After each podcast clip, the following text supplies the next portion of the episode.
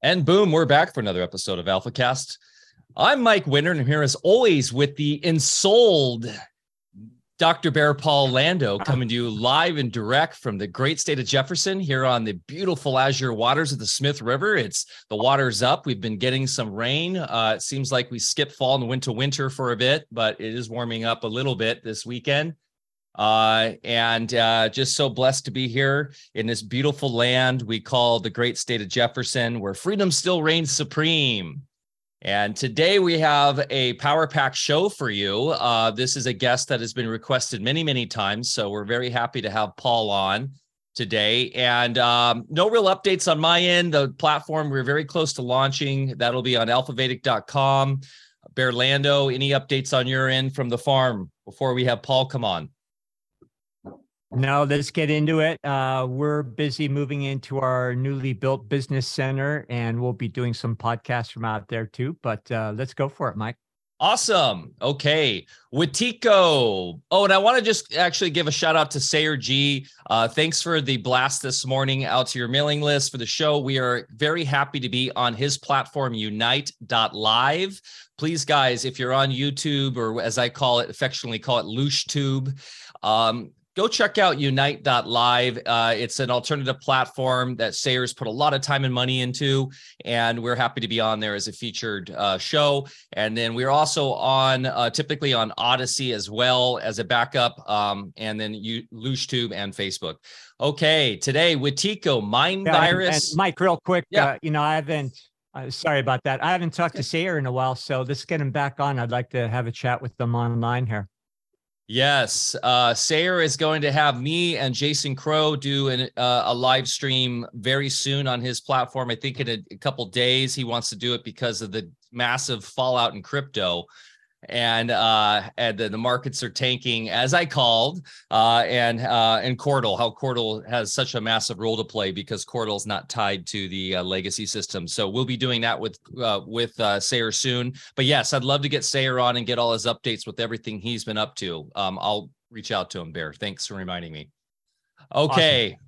Wetiko, mind virus or agent of change, is a stealth contagion affecting the realm of the collective subconscious.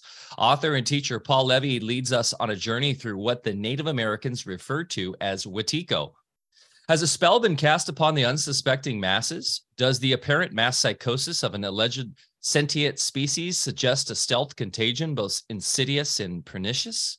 The concept is not new, and Native Americans went so far as to coin the term Wetiko to acknowledge the phenomenon. Quote, Wetiko is a cannibalizing force driven by insatiable greed, appetite without satisfaction, consumption as an end in itself, and war for its own sake against other tribes, species, and nature, and even against the individual's own humanity. Paul Levy has thoroughly dissected this issue with his two groundbreaking works, Wetiko, Healing the Mind Virus That Plagues Our World, and Dispelling Wetiko, Breaking the Curse of Evil. On this episode, Paul guides us on a journey of freedom through the portal of awareness. Paul attended State University of New York at Binghamton. Wow, SUNY. That's right. I was going to bring that up. Uh, my mom's from Binghamton. I grew up, uh, Paul and Summers in Binghamton, and uh, know that very well. Um, while an undergraduate, he was hired by Princeton University to do research in economics. When he graduated college, he stopped his studies in economics and pursued his career in art, moving out to the Bay Area where he was both making and teaching art. Quote, it is a disease of the soul. And being a disease of the soul, we all potentially have Wetiko as it pervades and informs the underlying field of consciousness. Uh, common to many trailblazers of the spirit, Paul had a life changing spiritual awakening following an intense personal trauma in which he began to recognize the dreamlike nature of reality. In 1993, after many years of struggling to contain and integrate his non ordinary experiences, Paul started to openly share his insights on how life is shared waking. life is a shared waking dream that we all are co creating and co dreaming together. Amen to that. Uh, Wetiko induces in us a proclivity to see the source of our own pathology outside of ourselves, existing in the other. Wetiko feeds off of polarization and fear and terror of quote, the other. As a Tibetan Buddhist practitioner for over 30 years, he has intimately studied with some of the greatest spiritual masters of Tibet and Burma and served as the coordinator of the Portland chamber of the Padma Samhava Buddhist Center for other uh, for over 20 years. Paul is the founder of the Awakening in the Dream community in Portland, Oregon. Paul is a very busy guy. Uh, let's get right to it, Bear. This is going to be a fun one, uh, a topic that we love to cover in pretty much every episode. we do. Absolutely. In one way or the other. Uh, Paul, thanks so much for making time for us. And uh, I didn't realize uh, we live so close to each other up here in the Pacific Northwest. So uh, we've got to get together sometime. Um, but but thank you, and I'm really looking forward to this chat because I, I appreciate your work greatly. In that there's this uh, this always uh, message of uh, hope and self determination, you know, which is our philosophy here. And we've had a lot of guests on uh, where we're talking about this concept of a mind virus that uh, you know some associate to a dark lord or uh, the archons and then their dimensionals uh, and uh, you know uh, technological overlays and all of those of course have an ominous sort of uh, undertone to them and also uh, kind of pessimistic to a lot of folks. So um, I, I, agree with you that this is very purposeful whatever wherever this is coming from. We'll let you explain to you what the concept of uh, wetiko means uh, in contrast to that. But I think we always have a choice here, and that's the the whole reason why we're playing the game. Uh, I, if we have time, I'd also like to get into the dreams. Uh, you know that I know you really cover thoroughly. Uh, you know, I've always uh, with my clients even tried to get them into lucid dreaming, and then of course the trick is to uh, do the lucid dreaming while we're allegedly awake. And I think in nature, it's a little easier, which is why we live where we do, because nature seems to uh, speak metaphoric, metaphorically with uh, less um, filters than uh, elsewhere. So, Paul, please uh, take it where you'd like. If you want to uh, maybe start with a little bit of your history, um, how your awakening happened, and then we can just follow your lead here. So, yeah, thanks again. Sure. Yeah, totally. No, I'm just so happy to be here with you guys. And yeah, so my um how i came to my work it, it was really um one of a kind i think in that um you know and i i don't need to go into the whole story but there was this incredible psychological trauma that I experienced at the hands of a psychopathic father. Uh, I'm the only child, and it just created enormous suffering to the point where I went from being a very highly functioning person to all of a sudden not being able to live my life and um, it was clear to me I had to deal with what was happening. And um, I went inwards. I went into my own mind and assumed the position of the witness because that was the only thing that really seemed to alleviate even the slightest bit the suffering, the overwhelming, over the top suffering that I was experiencing. And then, you know, this is in 1981 in the Bay Area. Um, I was doing so much just real, you know, just meditation hours and hours a day, maybe about four hours on the average a day, and then studying. And my whole life was devoted to that. I had this spontaneous awakening. I got hit by a bolt of lightning, you know, not from the sky, it ignited inside of my brain. And within the day, I began to realize, oh my God, this is a dream. And um, and we're all co-dreaming it into materialization moment by moment, but we're not aware that we're doing that and I was so ecstatic um, that uh, it got me in deep trouble right away. I got you know, pathologized because, from you know the normal point of view, it was like I had this radical personality change um, overnight, and I immediately got thrown in mental hospitals and diagnosed. Oh, you're mentally ill and you're manic depressive. And you know the chemical imbalance theory had just been supposedly discovered the year before, and and i knew i mean it was super clear to me that i wasn't mentally ill that i was having a spiritual awakening. Um, but during that next almost two years i was just a free agent so i wasn't you know in a monastery or an ashram. And a handful of other times i got thrown in mental hospitals and diagnosed and medicated. And you know at the time i was really i was really pissed at myself for wow i really i really screwed this up. But over time, I began to realize, no, that was part of the awakening. That was sort of like my descent into the, into the shamanic underworld of the unconscious. And so, you know, I quickly extricated myself from psychiatry and, you know, got off the medication really quick and continued my awakening and met my teachers. But then I was doubly traumatized from not only the abuse from my father, but then from the unbelievable abuse from psychiatry and and i began to realize that the same it was like my father had become taken over by some sort of higher dimensional transpersonal dark energy that was using him as his instrument and you know to get into me. And then i began to recognize wait that same dark sort of evil energy that had taken over my father was informing and giving shape to the system of psychiatry and then I began to realize wait a second, like iterations of a fractal, that same deeper, darker, evil seeming um, sort of energy was playing out through the greater body politic of our species all over the planet. That's when I began to, to realize wait a second, there's something that whose source is within the human psyche that was informing sort of the non-local field in such a way to act itself out in this destructive way that was like actually the inspiration for for evil and was creating this collective psychosis. And what i was beginning to realize i didn't have the name for it then but that's what the native americans call wetiko it's a mind virus. It's a collective psychosis whose source is within us whose source is within the psyche to the extent that any of us fall asleep and act out our unconscious at any moment, we all potentially have it. And but then I began, you know, really going down that rabbit hole, trying to understand what what I had discovered, and, and I realized, oh my God, I'm just, you know, translating what every spiritual tradition has been pointing at. And um, and and then I began, I really connected with quantum physics and and I began to and I wrote a book about that, but I began to realize that the revelations that are emerging from quantum physics are the actual medicine for the mind virus. And I could go on, I mean, it's my life's work, but basically, what Wetiko does in essence, so in the apocryphal text, they they talk about Wetiko, they call it the counterfeiting spirit. But of course, that got edited out of the of the canon of the Bible because Wetiko was on the editorial board. And but it describes this counterfeiting spirit and it's a word for word description of Wetiko. It puts us on. It's a master impersonator. It will imitate us, but in this this limited version of ourselves. Oh, I'm traumatized. I'm wounded. You know, I'm a victim of abuse.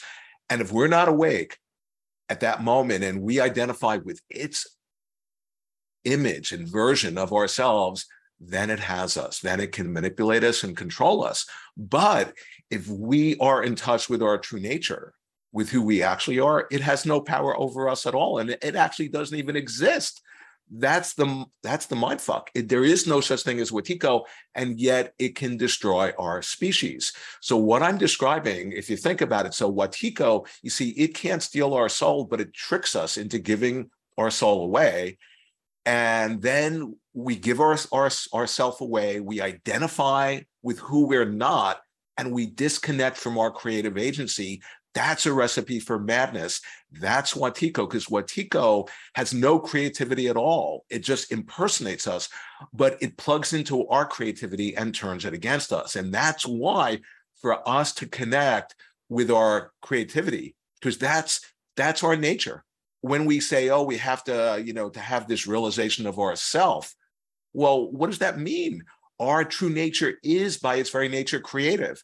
And when we have the realization of who we are, we then become creative. We express ourselves creatively. And the more we express ourselves creatively, the more we know our nature in a positive feedback loop that creates light upon light. That's why the medicine for Wetiko is to connect with our creative spirit. So I'll stop there, but I can go on for, for, for hours about this. No, that's great. So just a quick comment. So the the real anecdote, of course, is awareness.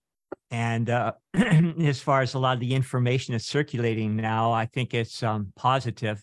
Uh, but no matter what the source of this, whatever you attribute it to, it's still external and has no power unless we give it power. And I think that's what I hear you saying. It's not even external it, because external is mm-hmm. investing it with the reality. There is no such thing, mm-hmm. you know. So if people hear there's a mind virus and oh they they'll be scared, no, no, no. There there is no external objective mind virus at all, and it actually, you know, the you know from one point of view, the mind virus feeds off of our fear. And the idea being is that you have the realization no, when I'm in touch with my nature, you see the the way to really um you know to whatever um engage with the evil in the world is not to fight it because then we're unwittingly feeding it. The way to fight the evil that's playing out in the world is to get in touch with the part of us that's invulnerable to its effects. That's our true nature. And when you connect with that then the idea that this mind virus or evil can have any influence on us that just vaporizes because we're into you see we have this unimaginably vast creative power. We all do 24 7 but we don't know we have it. And because we're unconscious of it it then gets enacted unconsciously in a destructive way.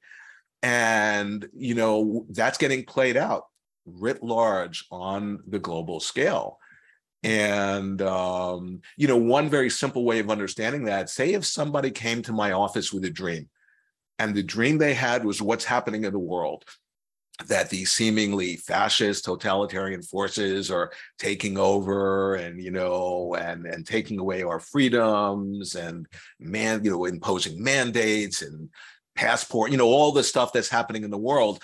And they would you know say to me well i had this dream. Help me interpret it and and i would just you know i would try to reflect back to them well clearly that dream is an expression that you're not in touch with your power and you've outsourced your power and the powers that be are more than happy to pick it up and turn it against you.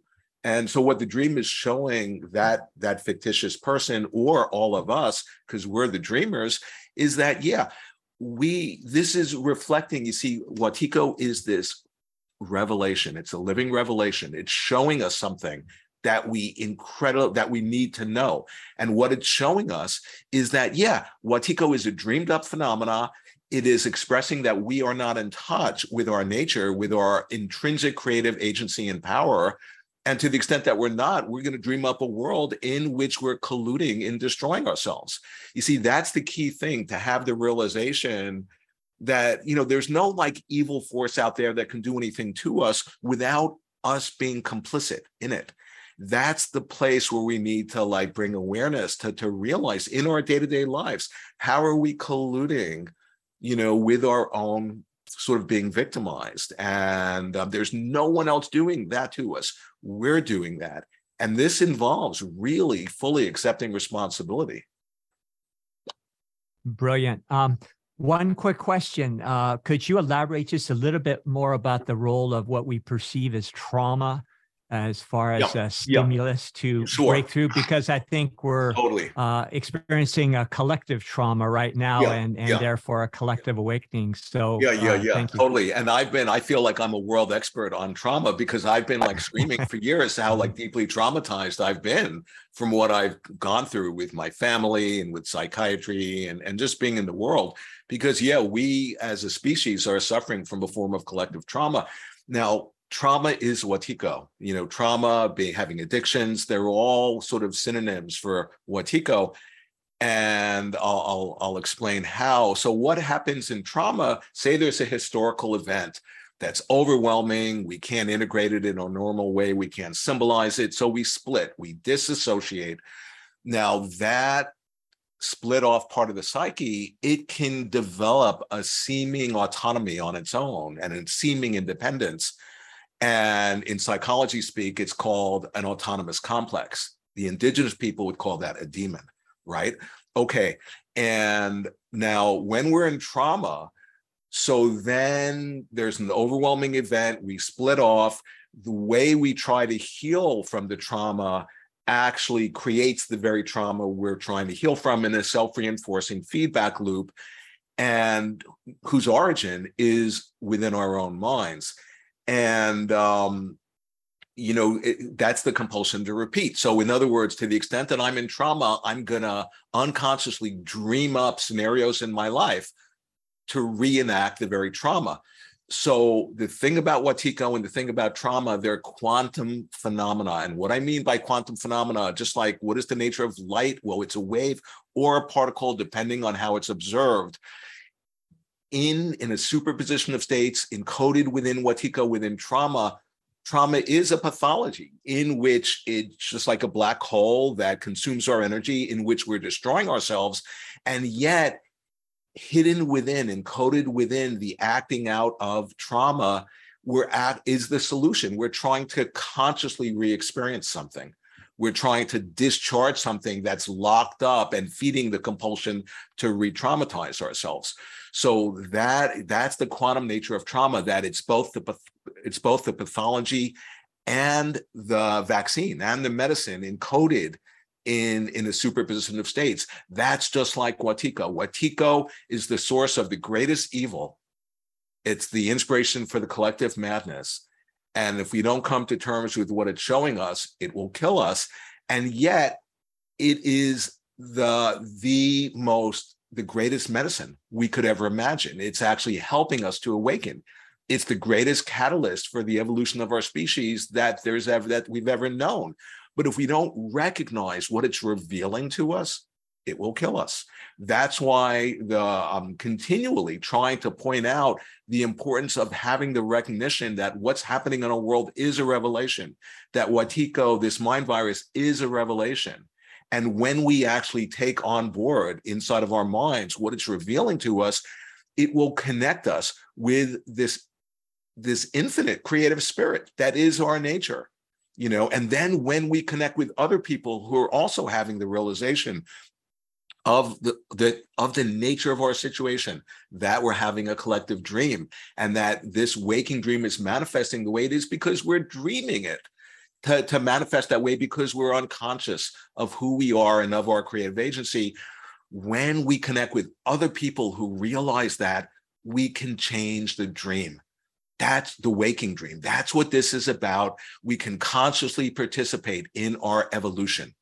That's what all of this is about. And the way to understand this is through the imagination. If you imagine being in a night dream and you're in a night dream and then you have this lucid dream and you you have this lucidity and you connect with other dream characters, parts of yourself who are also lucid and you hang out together and you trip out on what are we realizing? We're realizing that this universe we're in we it's a function of our collective dreaming and what you discover i imagine is that you can get in phase with each other and get in sync with each other and change the dream. And that's the, the example is a night dream but that's what's available to us in the waking dream. That's what all of this is about and that's what my whole work is about. So it's up to us to basically imagine a new reality together. Um, can you maybe just go a little deeper as far as how a practice of lucid dreaming would facilitate that sort of um, uh, insight that yeah, can carry yeah, over to our sure. so-called waking self? Yeah, yeah, yeah, for sure. Well, I want to bring in because the final chapter in my quantum physics book is about becoming, you know, having having these lucid dreams and you know the profundity of of, of that idea and that experience of of being able to lucidly dream. So I want to just springboard by starting to talk about quantum physics because quantum physics is, you know, is widely considered the greatest discovery ever in all of history in the realm of science. There's no debate about that it, but it's very controversial about what does it mean. So here, quantum physics came along into our world and into our minds beginning 1900s. And it basically empirically proved that the universe that the pre-quantum physicists, the classical Newtonian physicists were studying, i.e. an objective world, didn't exist. There was no such thing as an objective world in the sense that quantum physics, in essence, discovered that the act of observing the world actually influenced the world observed. It was one quantum system with no separate parts interacting. But in other words, that the act of observation is creative. We're not just passively observing this universe. We are at the at the same moment, we are creating it while we're being created by it.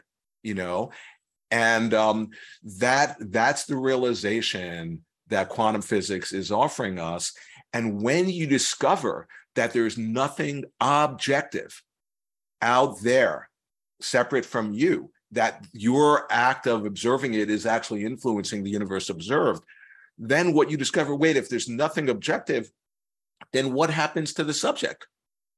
Who am i? I as a subject need an object to be a subject in relationship to in order to, to be a subject. But if there's no object then who am i? See quantum physics is promoting itself to become a spiritual path. So the idea is just like in a night dream, we can recognize the nature of our situation, i.e., that we're dreaming, and then we're just not passively observing and being, you know, in a victimized state by what's happening and being conditioned by it. No, we're actually in touch with the empowered part of ourselves that's actually co-creators of our experience. We are, you see, quantum physics has shown again and again that we are creating our experience moment by moment of ourselves and of the world. There's no one doing that to us. We're doing that. By the way we interpret what's happening to us and place meaning on it, we are actually creating our experience.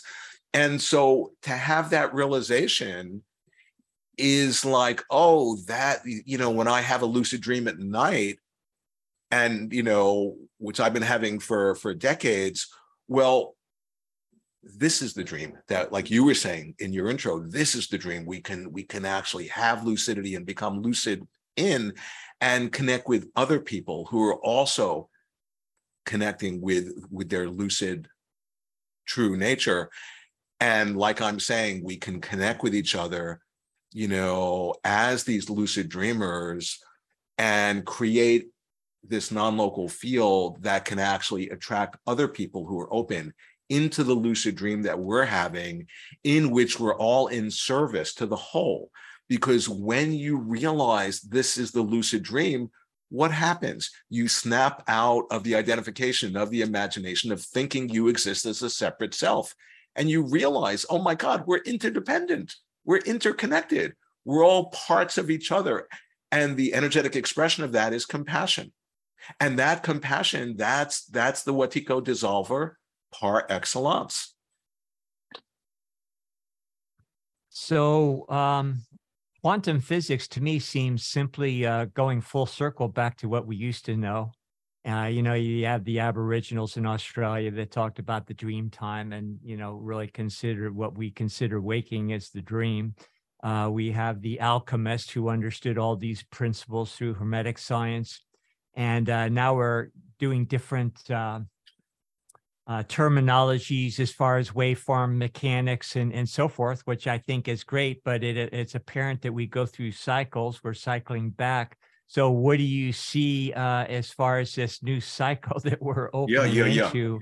Yeah. Uh, where sure. are we going with this now? Sure. Well, I mean, I just want to say what you're saying is so right on in that you know what the quantum physicists what the alchemists what the indigenous people it's exactly what the buddha realized you know it's it's the buddha nature it's it's what christ was bringing forth. And um you know in essence you see there's no time to waste because we are in we are unconsciously you know uh, sort of creating collective suicide and we're destroying the biosphere the life support system of the planet and in essence what I'm pointing at, and you know, and I'm just a translator, I'm not the only person saying this, I'm just translating what every wisdom tradition has been saying. What I'm pointing at is that we as a species have fallen under a spell. We have hypnotized ourselves. And if I can give an example um, that might shed light on, on what exactly I mean, and you know, to invoke the imagination again, to step into a dream, imagine being in a night dream and imagine you're holding a viewpoint in the night dream. Okay. And what is a dream? A dream is, is a reflection of the mind. Okay. So as soon as I hold the viewpoint in the night dream, the night dream has no choice but to spontaneously, instantaneously reflect back the very perspective I'm holding because the dream is nothing other than a projection of the mind. So if I'm holding that viewpoint, now I have evidence. I have evidence because of the way the dream is manifesting, confirming to me the seeming objective truth of that viewpoint. So I become even more fixed in my viewpoint. And the more fixed in my viewpoint I become, the more the dream just instantaneously gives me evidence confirming the objective truth of my viewpoint ad infinitum. It's a self reinforcing feedback loop whose origin is my own mind.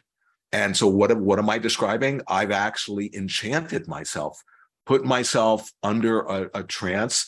I've, you know, hypnotized myself via my own creative genius and how I create reality. But I've done it in a way that's killing me, that's creating a cocoon, that's suffocating me.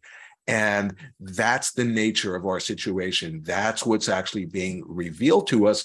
And I'm pointing at we're at the time in history where there's this, you know, we're being sort of invited to to really um, shed light on you know this process on our creative genius because in a sense we we are these geniuses. We're these creative geniuses.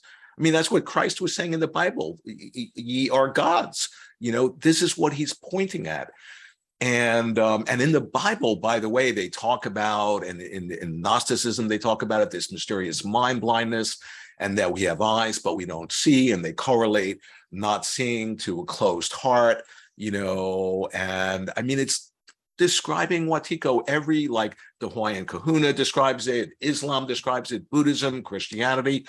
And, and here comes quantum physics. Now, I point out that quantum physics you see, I'm a Tibetan Buddhist practitioner, and in in the in the the actual tradition that I do practice to, the particular sort of this lineage, it's it's actually inspired by um, what's called terma, and terma um, translates as the hidden treasures. So, in other words, the idea being that there are these hidden treasures that are encoded in the multidimensional fabric of our universe, in the earth, and you know, in the sky, in water, in our minds, that right at the exact moment they're needed, these hidden treasures, which could be in the form of a blessed object or a teaching or a prayer or an insight, will all of a sudden be discovered by the person who's destined to discover them, not a moment before, not by somebody else,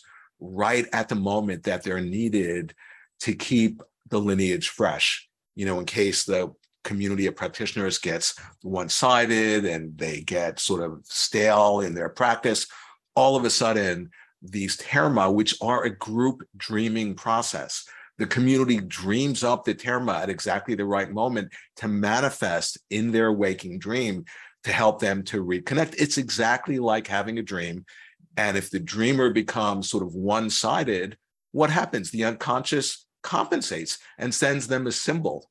Now, remember, quantum physics is a symbolic procedure. Symbols are the language of dreaming. Okay.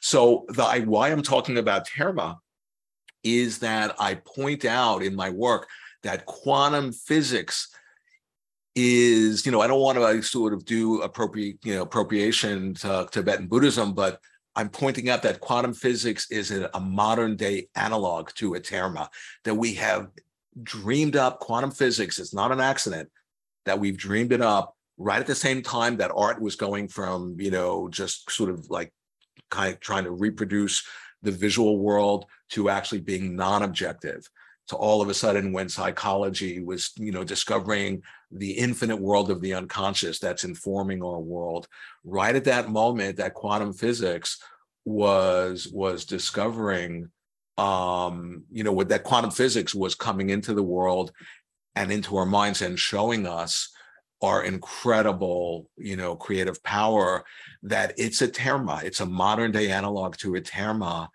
And the thing about a terma is when it's brought into the world typically there are obscuring forces that try to stop it. It's very much related to individually. When any of us get closer to the light of our nature, there are typically these sort of negative forces that try to stop it, resistance or whatever.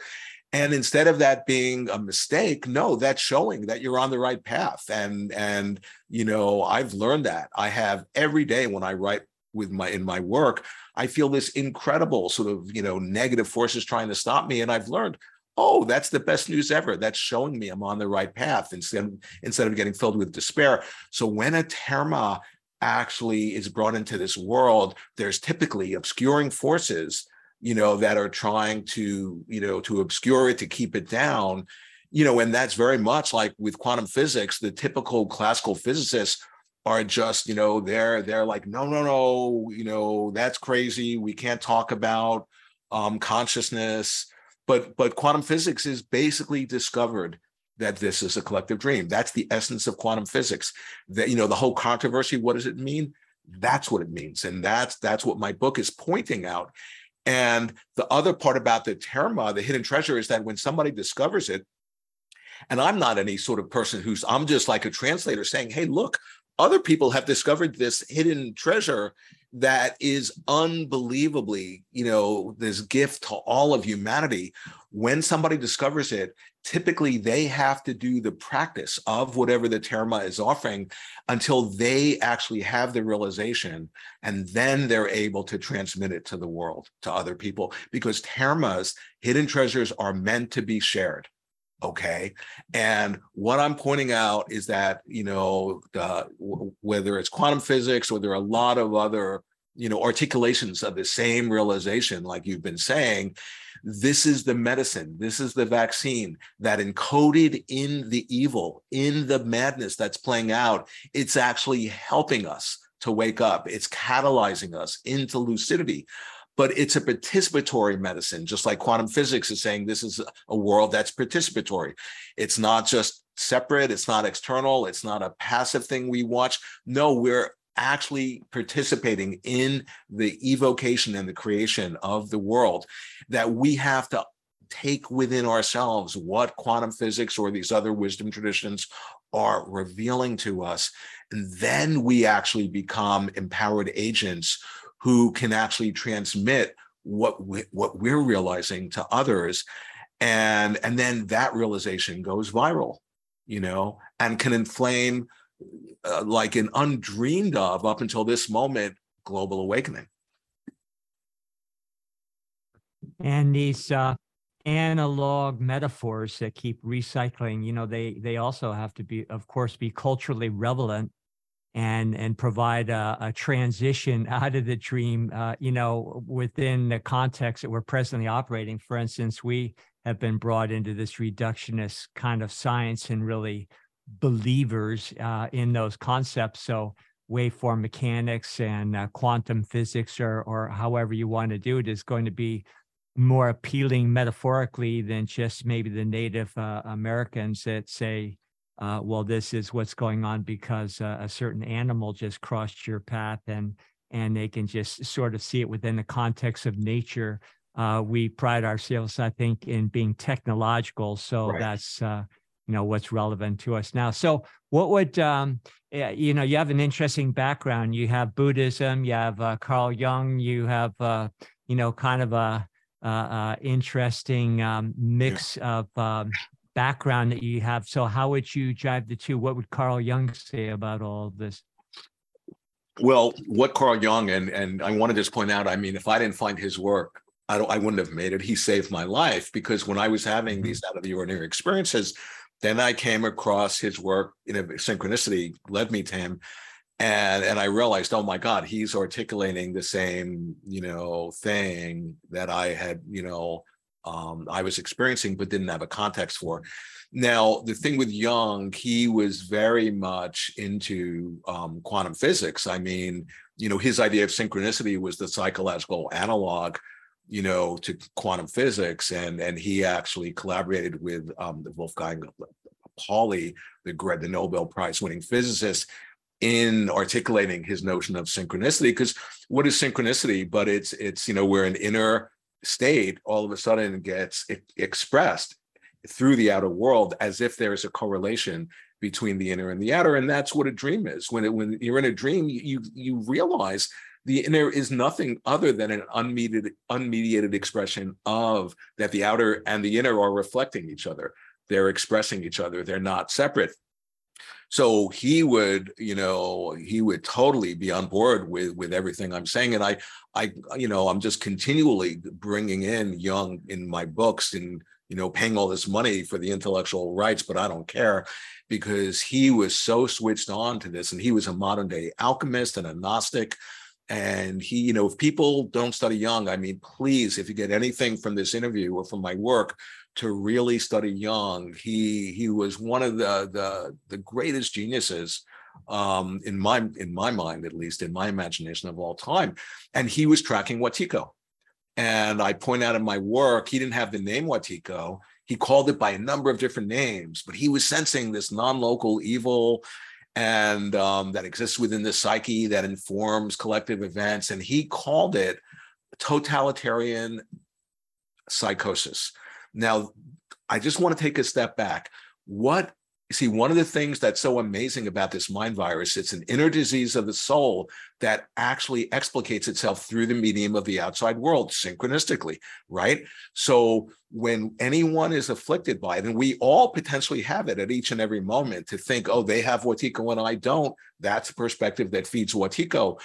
But to actually um, have the recognition that it's an inner disease of the soul that you actually can track as it's reflecting and expressing itself via the outside world.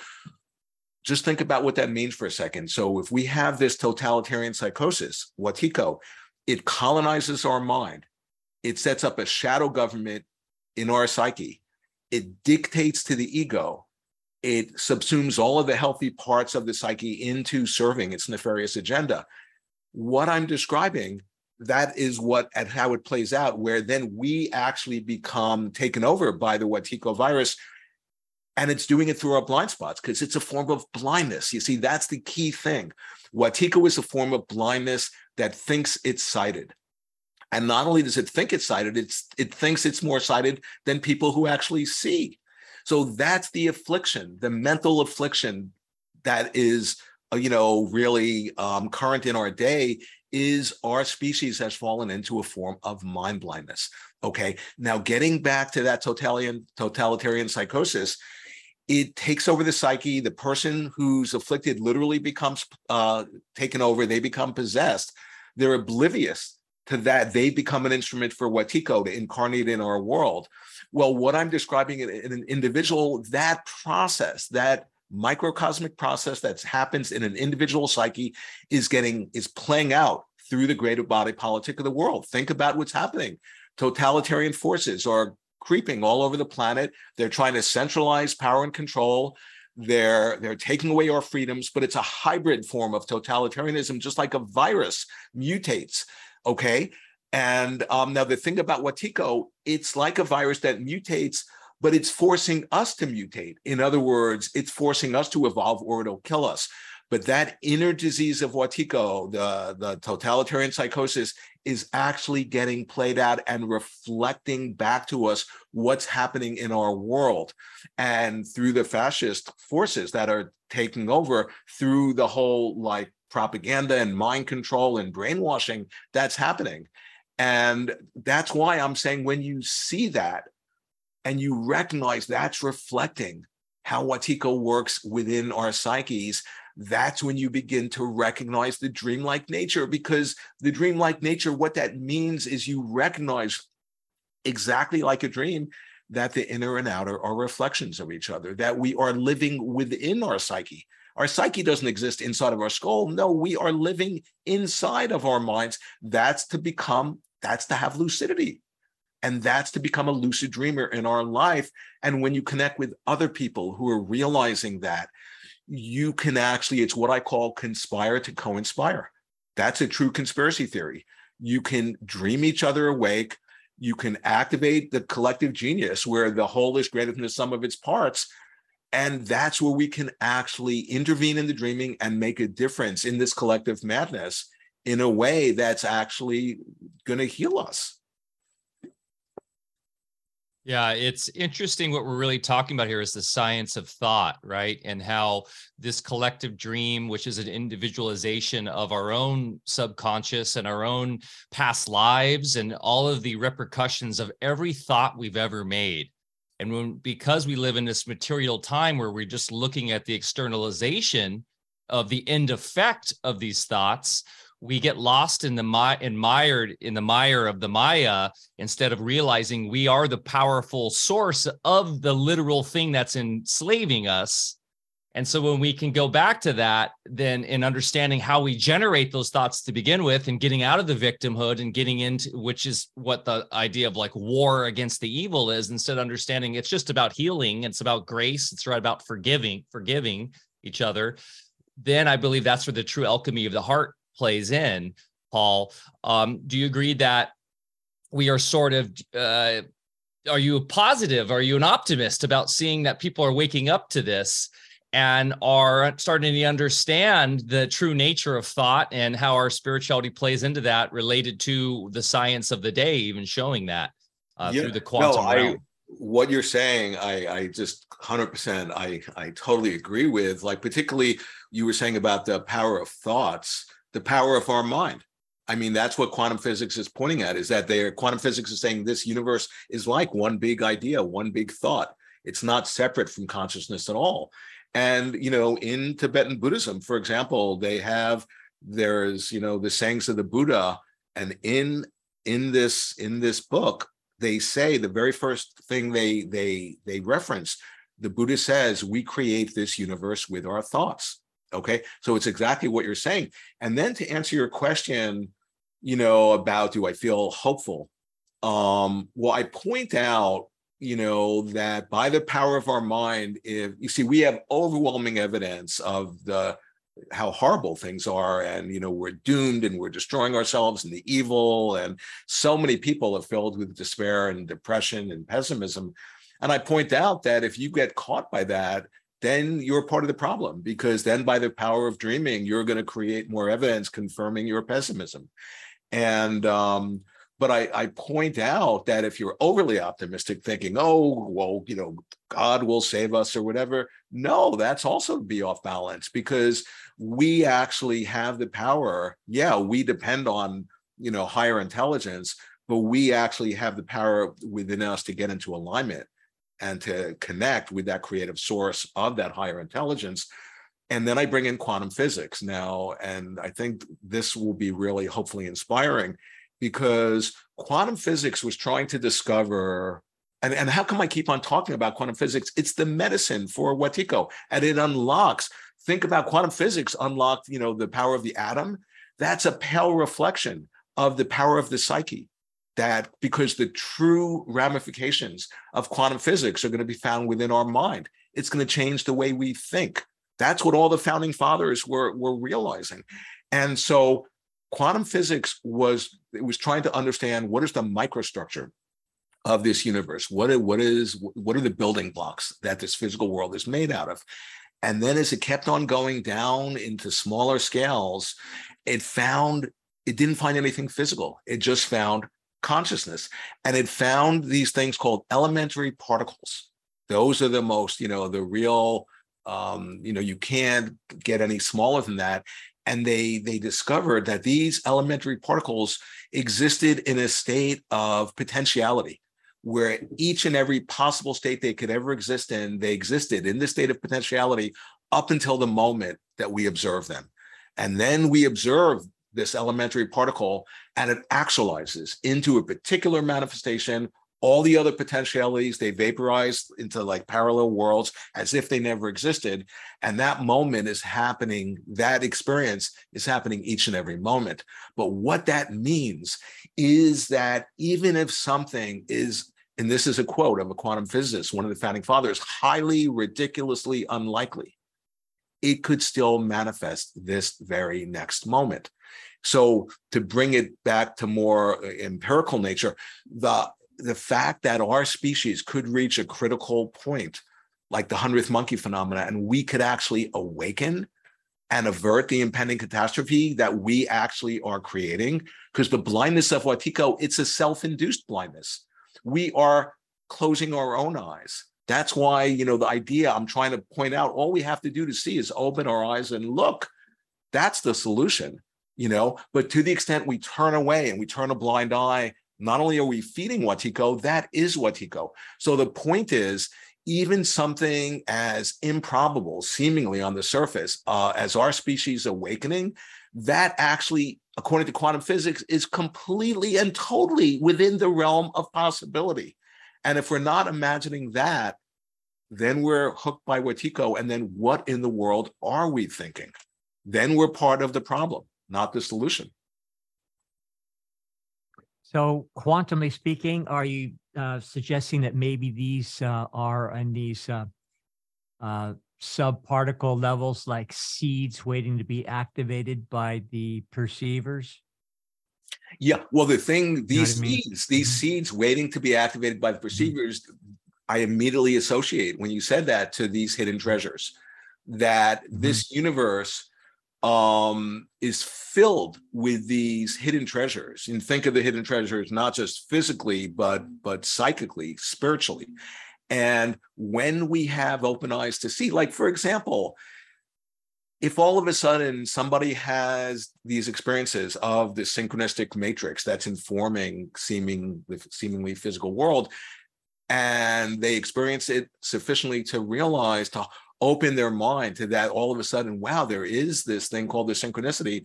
The more they hold that viewpoint the more the universe will manifest synchronistically because the universe being a dream is nothing other than a reflection of their mind.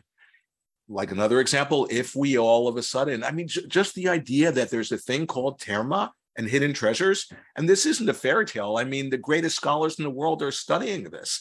This is showing us something. This world w- when you actually take in to your mind that there is a thing called hidden treasures and it's a real phenomena and you're open to that these hidden treasures are enfolded all throughout the multidimensional fabric of the universe and you're even open to that. Well guess what? That makes it more likely that you will encounter hidden treasures that will then just self-reinforce your your point of view that that's possible so the point is we have become so entranced you know by our programming by the mainstream by ourselves to think of our capability as like almost like in the little tip of our pinky finger.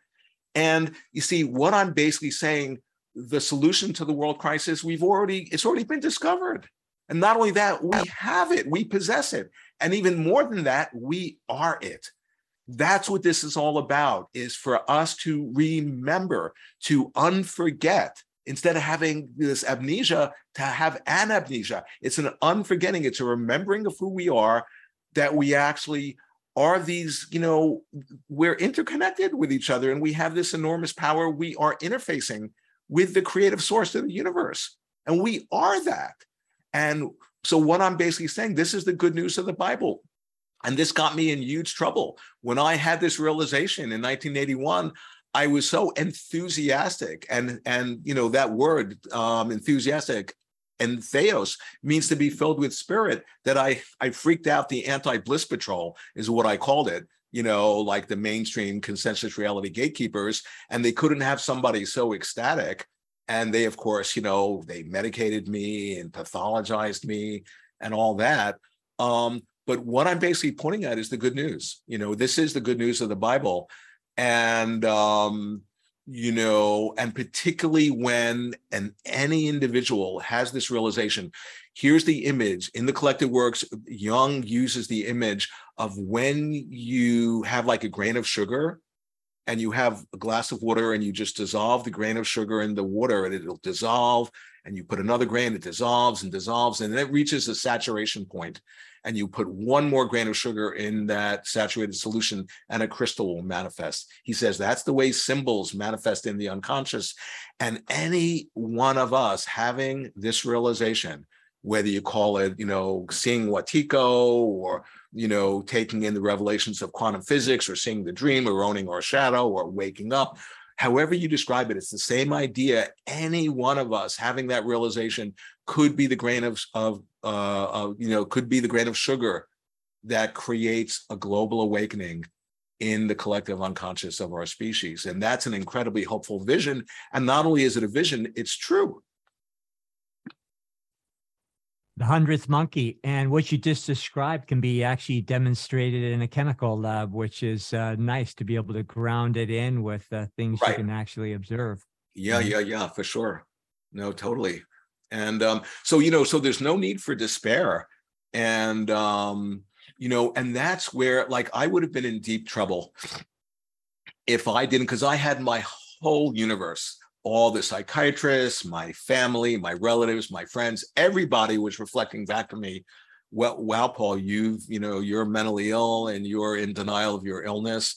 And I'm I'm just thinking, wow, they're like really stupid. They just have no idea, you know, what they're talking about. And what saved me was that I was having these overwhelmingly clear experiences of the dreamlike nature, that stuff was happening in my life that was physically impossible, not just synchronicities, you know, but like that w- could only happen in a dream, you know? And it was like I'd had a quantum jump where all of a sudden I was living in the, the consensus reality where certain things were possible and certain things were impossible. And all of a sudden, I had this quantum leap and I was living in a new universe where the realm of possibility had expanded to practically infinite degrees. And it was really destabilizing. You know, I didn't have any context for it you know but then over the course of you know it's been you know over 40 years i'm more and more having the realization that i was having a revelation and that this is revelation that actually is helpful for people. And a lot of us are having similar revelations you know? I'm just an ordinary person who's dealing with my own stuff and my own trauma. I'm not any enlightened person but i'm realizing wow you know just in my creative work there's a way of, of, of me and of you and of each of us creatively articulating what's going on in us. It's like what Christ was saying in the apocryphal text. If you bring forth what's within you, it'll save you. If you don't bring forth what's within you, it'll destroy you. Well, some, you know, like I would have been in deep trouble if for whatever reason I wasn't able to access my creative voice. It's it's the medicine for me. If I don't have time on a given day to get creative, you know, I mean, I can't even imagine, but then I don't feel well, you know? And it's like, you see, because we're all these wounded healers. That's an important point. point. And a wounded healer is related to the shaman, you know? And I point out in my work, in my next book, and I have a third book coming out on Wetiko coming out in the spring, because it's such a, a profound, you know, like topic that the shamanic archetype is the major archetype that's activated in the collective unconscious okay, of our species. Now think about what what a shaman, what happens in the shamanic archetype. Somebody gets traumatized, they get wounded, right? They split, like we were talking about before. And that being state of being disassociated constellates the shamanic archetype. What, what does that mean? Well, the shaman, they go in search of the of the, the part of them that's gotten traumatized, you know, and that's the shamanic journey and and then they find the the part that's imprisoned back in in the amber of time and trauma and they bring it back and you know i mean i i talk a lot about this in my next book but the point is is that the shaman necessarily once the once they get called to be a shaman if they don't assent and they say no no no i can't do that that's when they fall ill that's when they can go really crazy and even die but if you assent to that calling well, the same sponsor of the calling is the same sponsor that will send you everything you need to bring that calling to fruition. But it invariably involves a descent into the underworld, into the darkness, where you go through a death, birth, like rebirth experience. We as a species are going through the death, you know, sort of birth experience. And um, and then what does a shaman do? a shaman, if I'm, and I'm only a shaman in my wildest dreams, I'm just saying the shamanic archetype has been activated in me and in all of us, you know, for a long time. But um, what does a shaman do? They take on the illness of the person that they're working with or the community. Taking on has a double meaning. It means take within themselves, you know, and also having it out with. But they take on the illness such that they fall ill themselves. That's the key point. Okay. So, so many of us are suffering and feeling crazy or feeling out of sorts. We are like shamans who've ingested the collective madness. The danger is to stay stuck in that and to identify with that. That's tragic. But the, the shamanic archetype, what it means is that you actually somehow are able to creatively metabolize that in a way where it even more deeply connects you with the wholeness of your nature, of the self of who you actually are. And by doing that, you found your way back to yourself in an even deeper way, in a non local, energetic way. That vibration becomes available to the person you're working with, to the community, and to the world.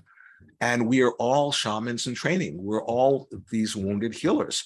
And the wounded healer has to do with they have an incurable wound. I mean, I feel this incredible wound and trauma that I'm carrying 24 7. But instead of just cursing it and feeling victimized by it, I've been able to carry it in a way where it becomes the portal to my creative gifts because then the shaman they bring back when they come back to the world they have these gifts that they received as a result of their initiatory ordeal. All of us are wounded healers in training we're shamans in training we're alchemists in training you know however you want we're bodhisattvas in training. I mean the bodhisattva the word means a being in the process of awakening. Who among us is not a fledgling bodhisattva you know and the idea is if that if i help to support you know someone else in their role as bodhisattva or shaman or alchemist or wounded healer i get as much benefit as they do because we're not separate. You see wetiko it's really a disease of the separate self. When we imagine that we exist separately and then we invest our psychic energy on protecting this this separate self that we imagine we are that doesn't even exist and that all of a sudden our energy is getting vampirically drained because Wetiko is like a vampire. But think about what we're doing. We're investing all of our life force in defending an illusion. And it, it, it's such, it's such, it's so mind-blowing. And so that's where Wetiko, it's a disease of the separate self. And when you have lucidity, you see through the illusion of the separate self and you actually connect with the true self in which we're all dream characters in each other's dreams, embodied reflective aspects of each other.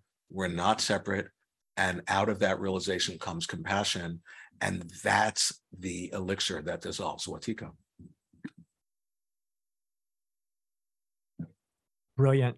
This has been a most welcome discussion, and uh, thank you so much. I know um, uh, you have uh, um, an hour for us today. I could talk to you forever, uh, would we like to maybe just have you tell us where we can find your work? Uh, I, for one, am I haven't uh, read your books yet. Uh, I will be uh, very soon, though. You know, just inspired by your discussion today.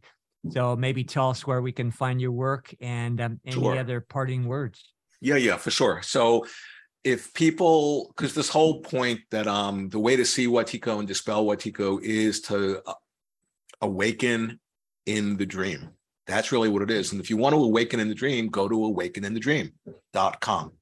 Okay, that's my website. There's a ton of articles, they're all for free. Um, yeah, you know, if you want to buy my books, you can do that. But um, there's also a ton of interviews just like this. It's all for free. I just wanted to get this information out because it's really helpful and it's medicine for people. And um, yeah, and I just have a new book that came out, you know, in December on Wetiko then there's Dispelling Wetiko that came out in 2013 that's selling more and more and more every month. You know, it's been out almost 10 years. Then there's the, the, the Quantum book, and my new book will be out in May on Wetiko, the third of a trilogy. Yeah, so thank you. Yeah. And um, as far as parting words, you know, just the sense of um, you know, there's no need at all. I mean, it's actually indulgent to get pessimistic you know there's i think a french saying um, this is this is no time to get pessimistic. I'll save that for better times. And um, you know so and, true yeah yeah no totally. And and the idea being um, that this realization that i'm pointing out about seeing the dreamlike nature seeing through the separate self connecting with our creativity it's contagious. It can go viral you know and you know we can turn each other onto it but not in a way of convincing each other but but but just by being it by embodying it. You know like in alchemy they talk about finding the philosopher's stone and they make the point oh the alchemist the true alchemist becomes this living philosophical stone. In the same way a true follower of christ becomes christ or a true follower of buddha becomes buddha. It's that same idea that we need to embody that state of just being in the moment you know, just being an embodiment as much as we're able of love and compassion, of forgiveness, you know, and of being awake. And and then we're actually transmitting to the universe. So yeah, and I just want to thank you guys so much for the invitation to to share my work. Thanks so much, Paul. Uh, it's been such a blessing to have you. Everyone, go to Awaking the Dream, awakeinthedream.com. No, no, no, no, not not awake in the dream. Uh, uh, uh. Awaken. Awaken. Yeah, it's in, in awaken dream. in the dream. It's in the show right. notes below. The link's yeah. in the show notes below. So, guys, just go click the link. Go buy his books. Go support him monetarily that is very important in this day and age, Paul, that we support each other monetarily. So go support because you put your effort out, and um, that's a way for us to support you through our efforts. That's the power of money. So go support Paul. Uh, thanks so much, Paul, for being on with us today, man. We'd love to have you come back maybe after your next book drops. Have you come back on the show next year? Uh, we'll set that up, and um, yeah, man, just keep the connection going. You're not that far from us, as Bear said. So uh, when we're up in your neck of the woods, maybe we can look you up and have a cup of Joe if you're in. Yeah, that. yeah. No, I would love that. I would definitely love that to hang out. So thank you so much. Thanks, Paul. Have a beautiful day. Okay. Cheers. Thank you, Paul. Hey, and everybody, thanks so much for uh, joining us today. Uh, we love you. And as always, please smash the thumbs up, share with your friends and family. It really helps get the uh, the content out there. And next week, I believe we have Jason Breshears coming back on Bear, if I'm correct. So you guys, we're going to be doing, yes, we have Archaix coming back on. We get your questions ready. It's going to be an open Q&A for Jason, who has really been rocking people's minds of late. So we'll see you next Thursday at normal time, 10 a.m. Uh, Pacific time. Remember to get outside, get your feet in the dirt, go plant something, go for a, a, hike, ideally barefoot if you can. Mother Nature's our best teacher. She keeps us grounded, show her some love. And we'll see you next time. Love you guys. And remember, join us on Telegram, t.me forward slash Alfa Vedic. You can find everything at alfavedic.com, A L F A V E D I C.com. Go get yourself some teas. Love you. See you next week. Bye bye.